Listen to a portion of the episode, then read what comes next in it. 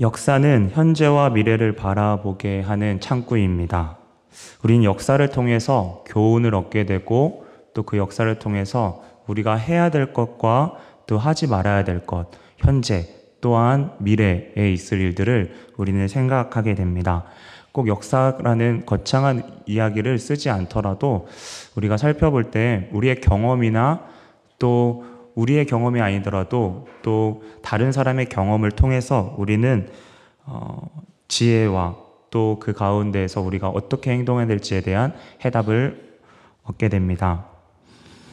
오늘 그래서 우리가 성경을 보면서 우리가 마치 성경을 하나님의 말씀을 성경책을 보듯이 우리가 저번 주에 같이 나눴던 말씀 혹시 기억하시나요? 네, 안디옥에 있는 사건이었죠. 바울이 이 갈라디아에 있는 사람들에게 마치 우리가 성경을 이렇게 보듯이 이 안디옥에 있는 사건을 이 갈라디아 사람들한테 이야기합니다. 안디옥의 사건이 무엇이었나요? 네, 맞습니다. 이방인인 그 사람들이 베드로와 함께 식사를 하고 있었죠. 그런데 베드로가 게바가 그것에 대해서 자리를 피하게 됩니다. 그것을 가지고 바울이 책망하게 되죠. 사실 바울에게는 너무나 불편한 일이었을 겁니다. 왜냐하면 그 전에 10절까지인가요? 보게 되면 베드로와 친교의 악수를 했습니다. 그런데 그 뒤에 베드로를 이렇게 책망하는 그 모습이 사실 바울에게는 그렇게 좋지만은 않았을 것 같습니다. 그런데 이 베드로가 잘못했던 행동에 대해서 꾸짖게 되죠. 그리고 그것에 대한 중심적인 이야기를 저번 주 설교에 이야기를 했었습니다. 믿음으로 말미암아 다른 어떠한 것으로도가 아니라 율법을 지킴으로써가 아니라 바로 오직 믿음으로 말미암아 예수 그리스도를 믿음으로 말미암아 우리가 의롭다 여김을 얻는다, 즉 구원을 받는다라고 이야기를 하죠. 이것은 내가 무엇인가를 계속 해야만 한다는, 우리도 모르게 사실 예수님을 믿는 저의 모습에서도 그러한 모습이 인식하지 않으면 무의식 중에, 부지 중에 이러한 말이 나오고 고백이 나오는 것 같습니다. 그래서 저도 사역을 하다 보면 제가 뱉은 말을 하고 나서 이게 잘못 뱉었구나, 잘못했구나 라는 그 말들을 좀 그러한 생각들을 할 때가 좀 종종 있었습니다. 어쩌면 우리 가운데 그렇게 잘못 인식되어 갖고 배웠던 것들이 우리 안에 체득되었다고 해야 될까요? 그래서 우리도 모르는 부지 중에 그런 것들이 나오게 되죠. 그런데 어쩌면 베드로의 모습도 그러한 모습일 수 있습니다. 유대인들의 그 예루살렘의 수장이었죠. 그렇죠? 유대인들의 어떠한 중심의, 유대인들이 교인이 중심이 되었던 그 예루살렘 교회에 있는 사람들, 무시할 수 없는 그 예루살렘의 그 어떤 세력에 대해서 굴복할 수밖에 없었던 그 베드로의 모습. 그런데 그 모습에 대해서 바울이 책망하면서 우리 지금을 살아가는 우리에게도 여전히 우리가 중심이 될 때마다, 부지중이라더라도 우리가 중심이 될 때마다 우리가 내가 죽고 예수가 사는, 예수의 생명 가운데 온전히 살아가는 그 삶을 오늘 바울은 저와 여러분에게 요구하는 것 같습니다.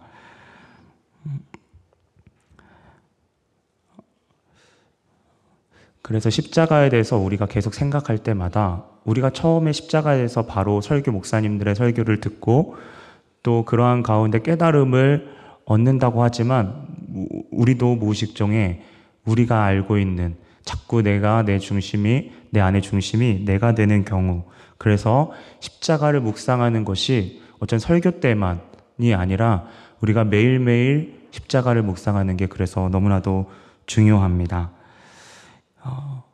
여러분에게 혹시 십자가를 묵상했던 특별한 경험이 있습니까? 제가 이 설교를 준비하면서 다음 주면 뭐가 있죠? 저희 기다리던 맞습니다. 수련회가 있죠. 네, 수련회가 있죠. 제가 혼자 질문하고 대답하고 수련회가 있습니다. 수련회 여러분 기대하면 준비하실 겁니다. 기도 많이 하고 계시죠. 또 우리 감사하게 우리 셀들이 또 마음으로 하루하루씩 금식하면서 또 하나님께 나아가고 있는데, 이 수련회 가운데 여러분들 많은 은혜를 또 받으셨을 겁니다. 특별히 여러분이 수련회 가운데 저는 이번 수련회가 그런 수련회가 되기를 간절히 원하는데요. 여러분 가운데 정말 십자가를 경험하고 여러분들이 정말 회심했다고 말하는 터닝포인트가 되는, 여러분들의 패러다임이 완전히 바뀌는, 패러다임 시프트가 일어나는, 우리의 인생의 어떤 전환이 일어나는 그러한 생애가 혹시 여러분에게 또 있었을 수도 있습니다. 제가 이 말씀을 준비하면서 한 가지 제 개인적인 이야기를, 경험을 이야기해서 죄송하지만 이 경험을 조금 나누려고 합니다. 개인적으로 저에게 십자가를 좀 가깝게 느꼈던 경험이었는데요. 당시 어린 나이임에도 제가 이것을 기억할 수 있는 것은 좀 저에게는 나름 그 어린 나이에 좀 충격적인 사건이었던 것 같습니다. 그래서 너무나도 생생하게 그래서 기억하고 있는지 모릅니다.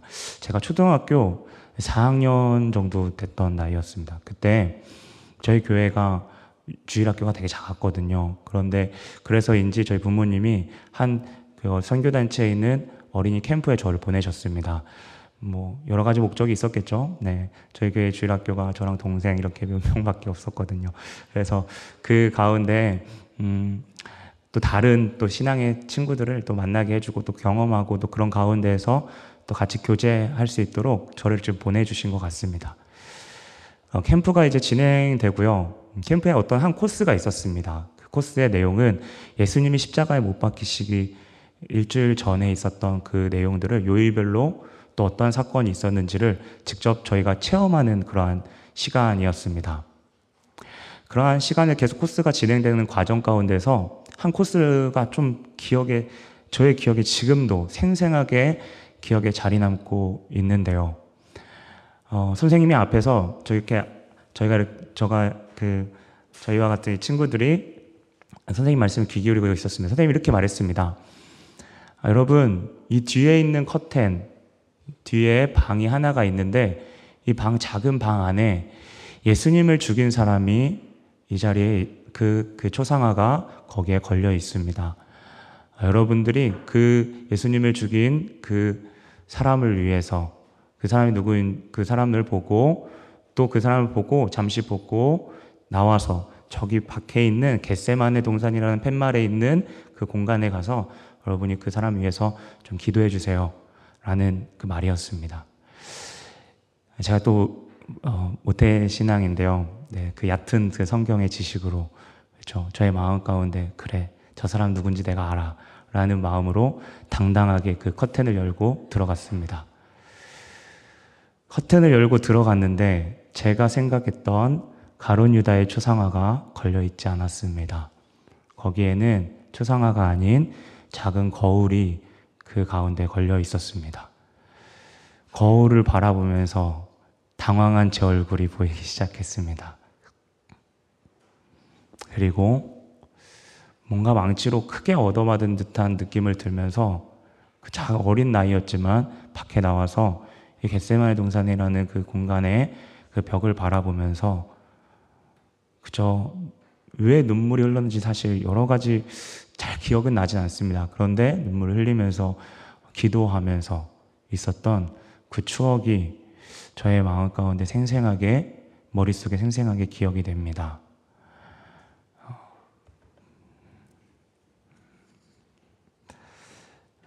십자가가 저에게 그 작은 경험이었지만 참 임팩트 있게 다가왔습니다. 거기에서 제가 느꼈던 것은 십자가를 못 박았던 사람이 저 가룟 유다가 아니고 십자가를 내가 못 박았구나. 그 사건을 체험하고 경험하는 시간이었습니다.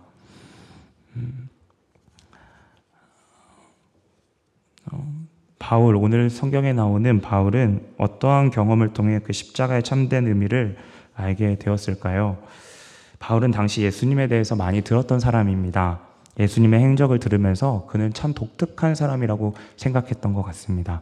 나름 진실함으로 복음도 전했고 병든 사람을 고치기도 했고 기적을 베푸셨던 분임을 그는 이미 들었습니다. 하지만 그가 정결 예식이나 음식에 관한 법 등 유대인들이 지켜야 되는 율법을 지키지 않는 것들도 그는 들었습니다. 그리고 무엇보다도 자신이 하나님이라고 말하는 신성 모독의 죄를 범했던 것도 들었습니다.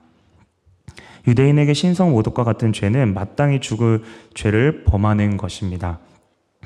당시 유대인들은 여호와라는 하나님이라는 그 입을 그들 스스로 고백할 수 없어서 아도나이라는 다른 명칭으로 불렀습니다. 감히 하나님의 그 여호와의 이름을 망령되이 부정한 입술로 부를 수 없다고, 입술에 들 수 없다고 생각하는 것인데요. 그러한 유대인들에게 예수님의 파격적인 행보는 죽어야 마땅하게 생각해, 그렇게 치부되어야 되는 사람이었습니다.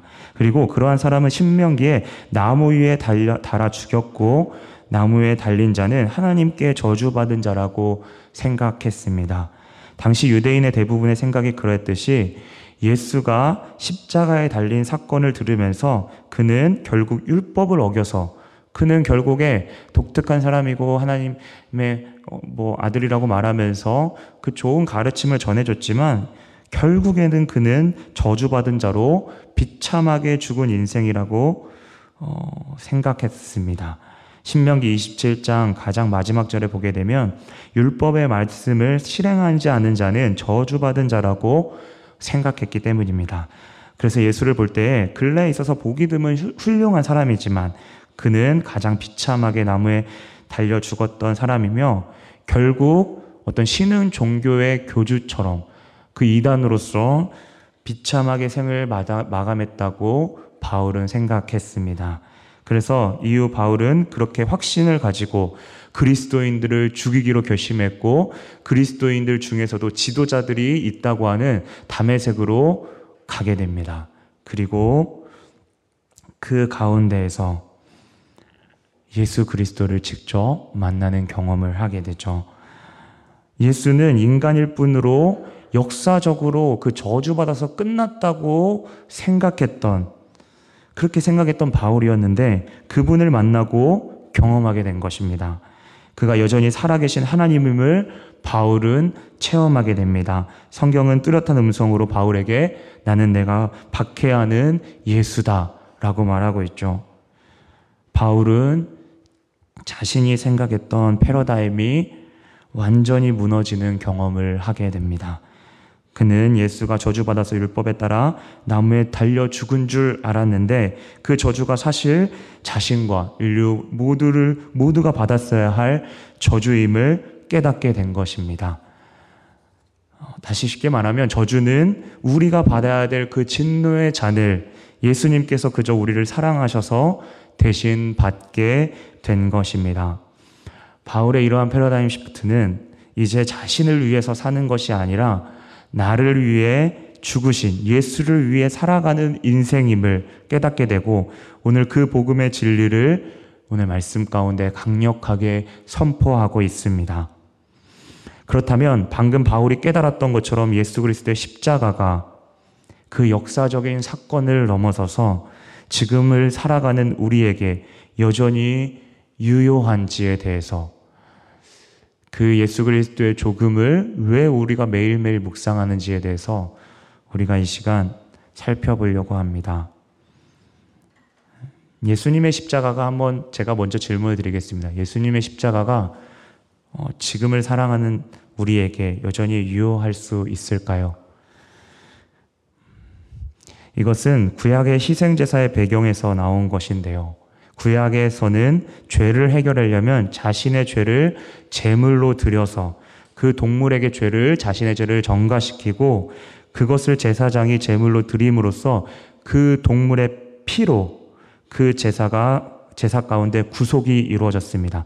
여기서 피가 중요한 이유는 레위기 17장에 보게 되면 또 11장에도 7장에도 나와 있고요. 3장에도 나와 있습니다. 이 피는 생명을 뜻한다고 이야기하고 있습니다. 그 제물의 희생으로 구약시대에는 불완전하지만 그 죄의 대가가 면하게 되었습니다. 왜 피가 필요할까요? 원래는 죄를 지으면 여러분 다 알다시피 죄를 지으면 하나님과 멀어집니다. 거룩함, 구별됨 때문에 하나님 죄와 함께할 수가 없습니다. 그리고 성경은 하나님과 떨어지는 것을 사망이라고 이야기하고 있죠. 그런데 그 생명, 원래 우리가 사망 가운데 죄를 지음으로써 떨어져 나가야 될 그 우리를 그 동물이 불완전하지만 구약시대에는 그 동물이 대신 우리가 돼야 되는 그 죄를 생명이 피가 끊어짐으로써 그런 죄에 대한 대가를 받게 되고 그래서 그 제물을 드렸던 인간은 이제 살게 되는 것이죠. 그리고 예수님은 그렇게 우리의 죄를 대신 짊어지시고 친히 제물이 되어주심으로써 우리의 죄가 해결되었습니다. 죄 있는 인간은 그 누구도 다른 사람의 죄를 구원할 수 없기에 대신 희생할 수 없기에 하나님은 그의 아들 독생자를 우리에게 내어주셨습니다. 그렇다면 하나님의 제사 방식이 이러한 대신 속량해주는 대속의 방식이었다면 이것이 우리에게 어떻게 효과를 발휘할 수 있을까요? 하나님의 구원의 방식이 대속의 방식인 것까지 이해되는데 그러면 그것이 우리하고 어떠한 상관이 있을까? 역사전 사건이 아닌 우리에게도 여전히 어떻게 유효할 수 있을까요? 바로 그것은 우리가 매일 고백하는 우리의 믿음입니다. 믿음으로 예수 그리스도가 나의 죄를 위해서 십자가가 못 박혔다는 사실을 마음으로 믿고 받아들이면 우리에게도 미치는 것인데요. 그 믿음을 좀 더 구체적으로 설명하면 히브리서의 말씀은 다음과 같습니다. 예수님이 아들이시면서 받으신 고난으로 하나님께 대한 순종함을 배워서 온전하게 되셨은 즉 자기에게 순종하는 모든 자에게 영원한 구원의 근원이 되셨다고 이야기합니다. 다시 쉽게 이야기하면 예수님이 하나님이 택하신 그 대속의 방식, 예수 그리스도가 그 십자가에 흘리신 그 보혈의 피를 우리가 온전한 순종, 여기서 순종은 믿음 가운데 그것이 나에게도 미침을 믿습니다. 라고 우리가 마음으로 입술 가운데 고백하면 그것을 받아들이는 자에게 동일하게 효력이 있다는 것을 말씀하고 있습니다. 그리고 이러한 믿음은 유대인들에게 그러한 믿음을 받아들게 하는 그 방식을 위해서 바울이 오늘 등장시킨 인물이 바로 아브라함이라는 믿음의 조상입니다. 제가 주일날 목사님 설교를 들으면서 참 깊은 생각을 하게 되었습니다.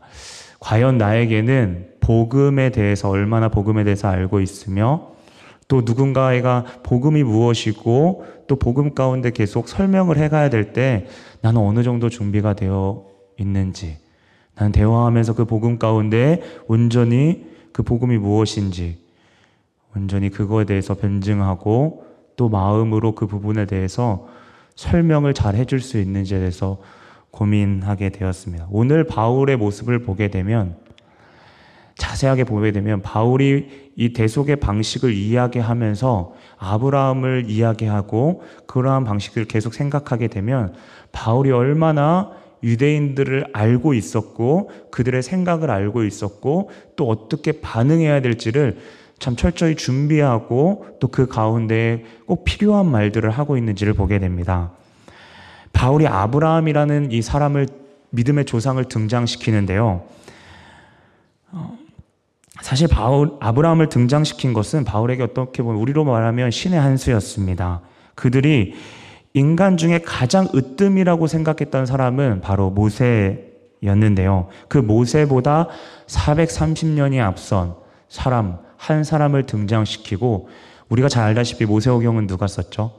네, 모세입니다. 모세가 썼죠. 모세가 그렇게 자신의 믿음의 조상에 대해서 언급했고 그렇게 잘 기록해왔던 그 아브라함을 등장시킴으로써 이 지금 듣고 있는 유대인이면서 그리스도인들이 그 모세가 인정했던 믿음의 선배들을 그들이 지나칠 수 없게 만들었고 바울은 아브라함을 통해 믿음을 더욱 강력하게 설명합니다. 아브라함의 믿음은 하나님의 약속을 전적으로 신뢰함에 있었습니다. 창세기 15장 3절에 한 씨, 즉 아들을 주어서 그를 통해 하늘을 우러러 뭇별과 같은 자손을 세우겠다 라고 하나님께서 말씀하십니다. 이러한 하나님의 약속에 대해서 아브라함은 성경에 보니까 하나님을 믿으니 그를 의롭게 여기셨다라고 말하고 있습니다. 중요한 것은 아브라함이 의롭게 된 것이 무엇을 행위로서 의롭게 여겨진 것이 아니라 그 하나님께서 약속하신 그 복을 믿음으로 나아갔는데 그 복을 받았습니다. 그래서 하나님께서 아브라함에게 허락하신 그 복은 바로 믿음으로 의롭다 하심을 얻은 것이었습니다. 그리고 그 복은 오직 믿음으로 아브라함이 얻은 것이었습니다. 그리고 그 믿음과 동일하게 하나님의 약속에 대해서 믿음으로 고백하는 그 사람은 성경은 오늘 바울이 갈라디아서에 아브라함의 자손이고 그러한 믿음으로 말미암은 자들은 아브라함과 함께 복을 받는다고 이야기합니다. 비록 아브라함이 우리의 육신의 조상은 아닐지라도 그런 아브라함과 같은 믿음을 고백한다면 창세기 12장 3절에 말씀에 그 땅의 모든 족속이 너로 말미암아 복을 얻는다는 그 말씀이 이방인과 같은 우리도 아브라함 자손이고 그 은혜를 우리도 누리게 된다는 것입니다. 아브라함으로 인해서 복을 받는다고 해서 우리가 주의할 점은 아브라함이 복을 주는 게 아닙니다. 성경을 좀 원어적으로 보면 아브라함 안에서 복을 받는다고 하는데요. 이 아브라함이 했던 그 믿음의 고백을 우리가 동일하게 했을 때 하나님께서 주시는 그 복, 하나님께서 아브라함에게 의롭다 하셨던 것처럼 우리에게도 동일하게 의롭다 하신다라고 이야기하는 것입니다. 그렇다면 아브라함이 하나님의 약속을 온전히 순종해서 얻었다는 그 의롭다 하심과 구원은 어떠한 관계일까요? 성경은 그 의로움을 생명과 연관시켜서 말합니다. 의인은 믿음으로 말미암아 살리라. 저 로마서에도 있고 갈라디아서 또 하박국에서 있는 이 말씀, 귀한 말씀은 의인은 믿음으로 말미암아 산다라는 그 해서 주어가 의인이죠. 그리고 동사는 산다입니다. 의인은 산다는 건데 믿음으로 말미암아 산다는 것입니다. 여기서 믿음과 산다는 그런 관계를 좀 살펴볼 필요가 있는데요. 여기서 산다는 이야기에는 생명이 들어가 있습니다. 그렇다면 우리가 생각하는 것은 믿음으로 말미암아 의인은 생명을 얻을 수 있다라고 이야기하는 거죠. 반복해서 이야기하지만 이 생명은 피가 있으므로 피가 죄를 없애주는 것입니다. 그리고 이 피는 우리가 알다시피 이 피는 우리가 십자가에서 흘리신 예수 그리스도의 보혈을 의지하고 그것을 말하고 있고 그 십자가에 흘리신 그 피를 우리가 온전히 믿음으로 고백할 때 그 피에 생명이 있으므로 그 피를 믿음으로 고백할 때에 그 사람이 의롭다 하심을 여김을 받고 그 의인은 바로 그 피로 말미암아 살리라라고 이야기하고 있는 것이죠. 예수 그리스도의 그 피, 그래서 그 피를 우리가 의지하고 사실 복음은 그래서 우리가 다음 주에 이제 예수님의 탄생을 기념한 성탄절이죠. 사실 복음의 가장 핵심은 어떠한 탄생도 아니고 어떠한 것보다 바로 예수 그리스도의 흘리신 그 보혈의 그 피만이 우리의 죄를 사할 수 있고 그러므로 하나님과의 우리가 사망 가운데 끊어졌던 이 관계가 다시 연합될 수 있기 때문에 그 예수 그리스도의 피로 말미암아 우리는 기쁜 소식이라고 이야기할 수 있고 우리는 복음이라고 그 복음을 우리는 전해야 합니다. 그렇게 예수님은 많은 사람의 죄를 위해 자신의 몸을 단번에 들이심으로 말미암아 우리가 거룩함, 구별됨을 얻었습니다. 우리가 착각하지 말아야 될 것은 그러면 이 시대에도 예수님의 어떤 그 보혈의 그 피와 지금 이 시대에 만약에 제사장이 있어서 똑같이 구약의 제사를 드리면 그것이 동등되게 여전히 예수님의 죄 사함을 대체할 수 있는가를 우리가 고민해 본다면 절대 그럴 수가 없죠. 제사장 자체가 온전하지 못한 사람이기 때문입니다. 자신의 죄를 사할 수 없는 연약한 인간이죠. 그래서 예수님의 십자가의 피는 그 어떠한 것으로도 대체할 수 없는 유일하고 영원한 제사입니다. 그 제사로 우리의 과거와 현재와 미래의 죄까지도 모두 사여지고 그분께서 우리를 거룩하고 의롭게 여긴 자들을 끝까지 온전하게 하셨다고 성경은 말하고 있습니다. 사실 이 아브라함의 의롭다 하심을 여겼다는 그 말, 오늘 제가 성경에 대해서 언급했던 이 구절은 창세기 15장에 있는 말씀입니다. 그리고 당시에 유대인들이 생각했던 할례를 통해서 구원을 받아야 된다는 그 말을 언급했던 장은 창세기 17장입니다. 그러니까 할례와 무관하게 행위로 구원을 받는 것이 아니라 오직 믿음으로 받는다는 것을 간단하게 유대인들에게 이야기할 수 있었던 거죠. 이후 아브라함은 성경에 보니 100세가 되어 사라의 태가 죽은 것을 같음을 알고도 믿음이 약해지지 않고 믿음이 없어 하나님의 약속을 의심하지 않고 믿음으로 견고하여져서 하나님께 영광을 돌리며 약속하신 그것을 또한 능히 이루실 줄을 확신했습니다. 그리고 그 모습을 하나님은 의롭다 여기셨습니다. 그리고 그와 같이 누구든지 예수 우리 주를 죽은 자 가운데 살리신 하나님을 믿는 자에게 오늘 우리에게 의롭다고 말씀하십니다.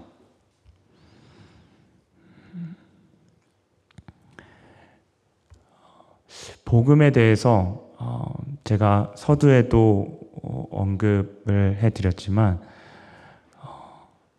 우리가 복음을 전하는 오늘 바울이 계속 이렇게 왜 우리가 의롭다 하심을 받고 바울이 가장 첫 번째 이렇게 꺼낸 그 부분이 사실 바울이 경험한 거에 있어서 저는 제일 먼저 언급했습니다.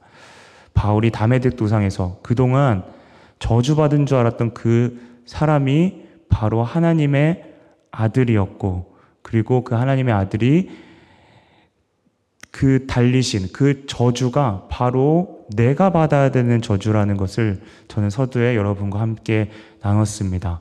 그리고 그 이후에 그렇다면 그 피를 의지하고 그 피가 우리를 의롭다 하시는 것에 대해서 바로 바울은 창세기의 아브라함이라는 믿음의 선배를 이야기하면서 그가 어떤 행위를 통해서 의롭다 하심을 얻은 것이 아니라 그저 그냥 하나님의 약속하여 주심, 자신에게 약속하여 주심을 온전하게 믿고 나아갔더니 그것을 통해서만 하나님께서 의롭다 여기셨다고 했습니다. 그런 것처럼 마치 그렇게 아브라함이 의롭다 그저 의롭다 약속을 신뢰하고 나아갈 때 의롭다 여김을 받았던 것처럼 우리 또한 예수 그리스도를 믿는 다른 그 어떠한 사람도 대처할 수 없는 그 하나님의 아들이 우리의 죄를 해결하시고 그 안에 우리가 믿음으로 말미암아 고백하는 그 가운데에 우리가 구원을 얻는다는 것에 대해서 우리는 말씀을 통해서 살펴보았는데요. 바라기는 이 수련의 가운데에서 목사님께서 저번 오픈마인드에 말씀하셨던 가장 마지막에 복음의 날을 더 날카롭게 갈아야 함을 말씀하고 있는데요. 여러분 영화에 보게 되면 무슨 영상 있죠? 전에 그거 무슨 영상이라고 하죠? 네, 티저 영상이라고 하는 네 맞죠? 그쵸? 네, 저는 네. 수련회가 이제 며칠 남지 않았죠. 하나님의 나라에 대해서 여러분들이 먼저 한번 고민해 보셨으면 좋겠습니다. 대속의 은혜, 사실 저는 십자가에 대해서 살피려고 했는데 저의 모습을 보게 되면 참 부끄러운 모습을 보게 됩니다. 내가 온전히 십자가를 지금 전하고 있는지를 지금 계속 마음 가운데 주님이 묻고 계시는데요. 남아있는 이 시간 가운데 여러분들도 성경 가운데 하나님이 어떠한 분이신지를 먼저 기대하고 기도함으로 나아가기를 바랍니다. 수련회 가운데 이 수련회가 바울이 완전히 굴복당하여서 그 다메섹 도상에서 하나님을 만났듯이 여러분의 있는 그 예배의 자리, 그 부르신 곳이 하나님 앞에 엎드리고 또 그 가운데 하나님께 고백하며 복음이 무엇인지 또 누군가 예수 그리스도가 누구신지 그 예수 그리스도의 그 죽음이 나와 어떤 상관이 있는지를 혹여 누군가가 모르신다면 여러분이 말씀 가운데 더 자신을 조명해보고 또 그 가운데 하나님이 원하시는 그 지혜와 생각으로 온전히 나아가시기를 주님의 이름으로 부탁드립니다. 우리 같이 찬양하면서 같이 기도하겠는데요.